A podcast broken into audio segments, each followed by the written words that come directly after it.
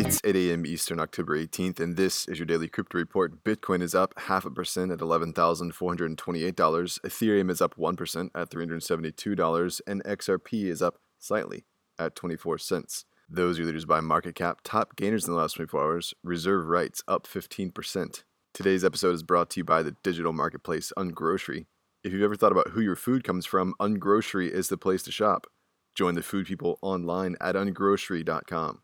Today's headlines Binance's CZ spoke about the centralized Binance Smart Chain, highlighting that it's not in play to try to defeat DeFi, but to accelerate crypto and DeFi's mass adoption. CZ noted that the majority of money is still in fiat, so getting more people to move into crypto is about creating gateways, and that whatever competition exists in the space is essentially meaningless. That said, CZ spoke frankly about what he considers a shortcoming of Ethereum, its congestion, and it's worth noting that the move could potentially make him and Binance a lot of money.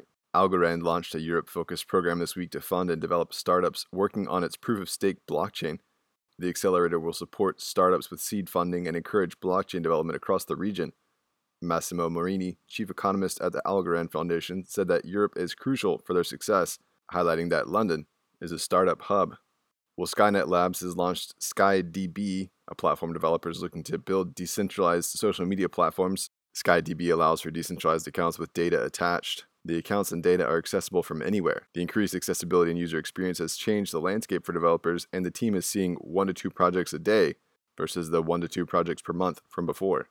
And finally, Ripple has donated $10 million to the humanitarian aid nonprofit Mercy Corps to expand financial inclusion and increased economic empowerment globally. Mercy Corps will partner with RippleWorks and several countries to support development of fintech solutions involving blockchain and digital assets. The funds will also be used to launch FinX, a venture by Mercy Corps to develop a financial setup for people without access to traditional banking.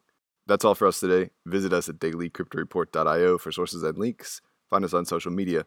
Add us to Alexa Flash Briefing and listen to us everywhere else you podcast under Daily Crypto Report.